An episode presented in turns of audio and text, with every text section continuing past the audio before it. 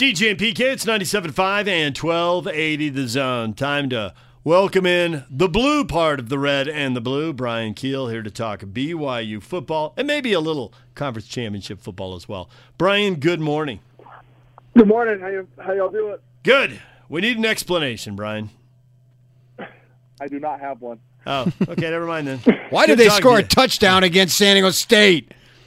Oh man, I saw a stat it was embarrassing twice for BYU, and it said that in the last 20 years, only four college football teams have had over 400 yards of offense and only mustered a field goal. And BYU's done it twice now. That's crazy, man. That is crazy. Oh man, I, I saw that stat. I was like, man, how are we involved in that horrible stat? And twice, that's just bad. That's bad football. That's just really bad football. So, what changes in the red zone? Because obviously there were three field goal attempts, one made, two missed. Uh, so, a lot of yards getting down the field, but then in the red zone, it all comes to. I mean, you're on the defensive side of the ball, but you know what the issues are and the advantages are the defense has there. What what was going wrong for BYU in the in the red zone?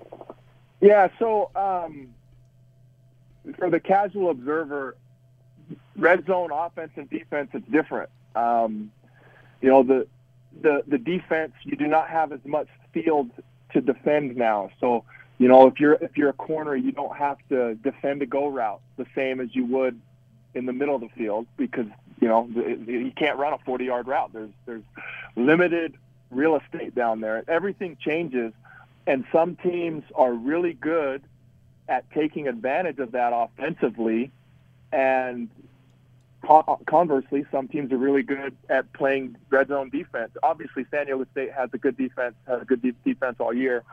Um, we made them look like world beaters um, but they bowed up. They bowed up really well in the red zone which as a defender that's what you that's what you want to do. Um, if you if you can if you can really just get tight down there and make them kick field goals. And then if they go ahead and miss those field goals, you're going to end up winning the game. So hats off to San Diego State. They they executed very well in the red zone. So we in sports radio play Monday morning quarterback, or in this case, Friday morning quarterback. And with that in mind, I mean, I know you're not a quarterback expert, um, but I'm watching this game thinking, okay, it's just not happening for Zach Wilson. And I don't like to necessarily switch quarterbacks just on a whim.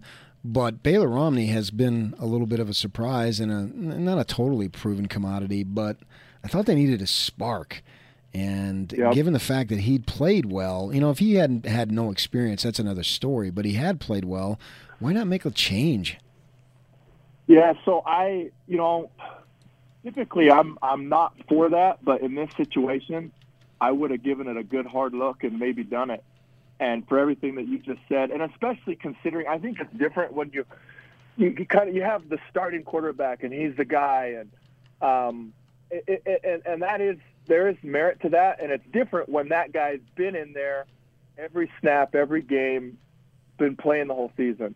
But considering that Wilson's been hurt, he's been out of it, has been rusty when he's been back, who knows how his thumb is.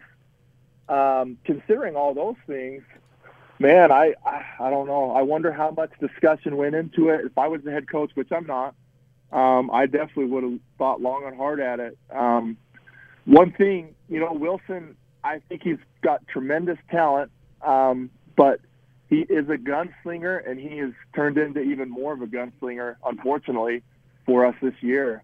Um, Ten interceptions is just way too many, way too many times throwing it to the other team, and especially, I mean, he's missed five games and haven't many interceptions. So that's something that he's going to have to work on. He has the talent, and sometimes that talent it, it's mesmerizing, and you start to think that you can force a ball in that you you really shouldn't, and that's it's really bit us at critical times this year, and that's that's something for him as a quarterback, as a football player, he has got to address in this off season and get better at. Bryan Kehl, former BYU linebacker, former NFL guy, joined us here on 97.5 and 1280 The Zone. I'm curious as you put a wrap here on the regular season. Apparently, BYU doesn't travel well. In a crazy up and down season, uh, losing at Toledo, at USF, at San Diego State, UMass honestly looked to me like a high school team. That wasn't even a true game. Utah State, yeah, they travel barely. You gotta you gotta bus up to Logan. Uh, what about these road games and the travel seem to to trip BYU up because they should have won two or possibly even all three of those games? Yeah, I don't I don't know.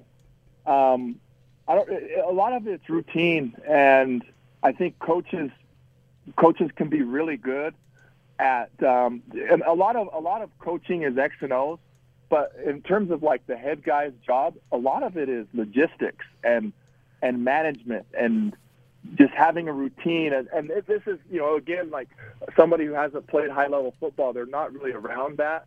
And um, they don't understand how much goes into that. Um, you know I played with the Giants and I wasn't super fond of Tom Coughlin just as a as a as a player's coach because he wasn't a player's coach. He he didn't really like me. And I didn't really like him, but he was a good coach. Obviously, won two Super Bowls. Um, I thought he was. I thought he was a good coach, and one of the one of his really assets was was that management. He was really good at just like keeping the team focused and and ready to play and traveling and just all the little logistics. Um, my true freshman year, uh, was Gary Crowton's second season, and um, I thought he was a good football coach, X and O's, really good. Um, but it's some of that management stuff that got away from him, which was his downfall as the head coach at BYU. Um, we we traveled, we went down and played Nevada, and we flew down there the day of the game, which was just just asinine, just a stupid idea. and you have I mean, you get on an airplane and you have you know, the oxygen's weird and your legs feel weird and you're it's just just a stupid idea. And you know, long story short, we got beat by Nevada and the wheels ended up coming off. And I, I mean, there's no way to know, but I tell you right now, I guarantee you, if we don't fly down there the day of the game, we don't lose to Nevada in 2002, coming off a 12 and two season the year before. Um, my my point is, yeah, you BYU has not they have not done a good job, and I don't know that it's it's you know instances of that where the coaches have mismanaged it, but I can absolutely speak from experience that it makes a difference, and it's it's something that they need to look at and improve on. Well, playing spin the bottle to determine your quarterback also didn't help. Oh, you talking about Crowton? Yeah. yeah, that that that was probably uh, the biggest. Uh, probably recruiting guys outside that didn't want to follow the honor code was probably his biggest downfall. And yeah, spin the ball at quarterback definitely hurt him. Um, should have played Ben Olsen that year in 2002. He was he was legit. Remember it well. when Michelle King looks at you when you walk in the newsroom and says, "What is he doing?" I don't I don't know how to explain Michelle. I got nothing for you. I don't know. I mean, he thinks it's gonna he thinks it's gonna work, but nobody else does that. It doesn't make any sense. Michelle, don't yell at me. what uh, with that in mind, Bryan? What'd you think of the extension for Kalani?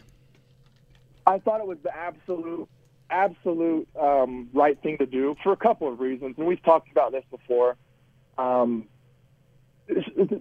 I thought he, I thought he has earned it in in the way that he's he's uh, coached the team.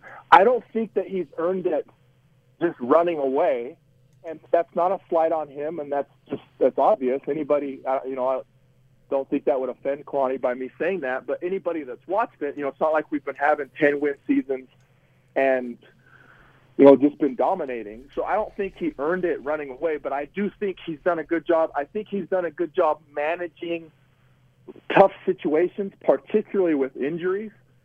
I don't know what it is about BYU football and all of college sports, all of all of college football. Everybody has injuries, but for whatever reason, we just we get nailed year after year, and it really it hurt. It, it, it it's tough, and he I think he's done a good job overcoming that.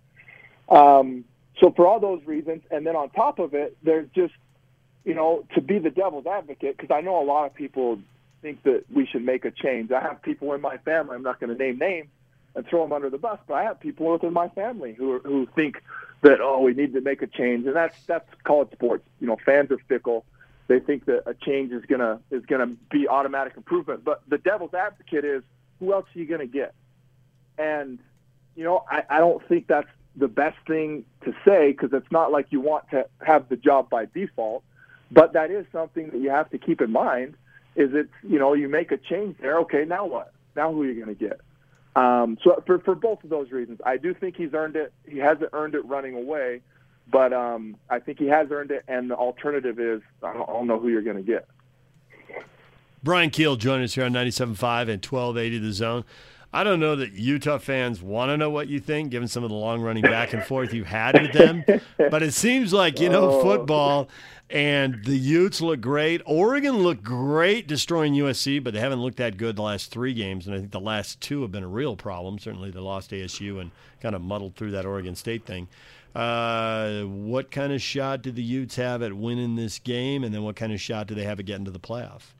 Well, the first thing I want to say is I'm watching those two games, Utah's against Colorado and BYU's against San Diego State on Saturday. And what came into my mind was a tweet that I sent out after the I can't, I think it was just right after the BYU Utah game, and I I said it was the whole game manager thing, and I said I said Wilson is a gamer and Huntley is a game manager, and I was thinking about that tweet on Saturday, and I was thinking to myself that tweet did not age well because because those two quarterbacks. Um, unfortunately, Wilson has really struggled this year, and like I said, you know, with the throwing it to the other team, and he has kind of had the sophomore slump and has digressed a little bit. And on the flip side, Huntley has absolutely done the opposite. He has progressed and developed, and he's become all the things that Utah has hoped and wished for. And I've said, I have actually joked um, about this for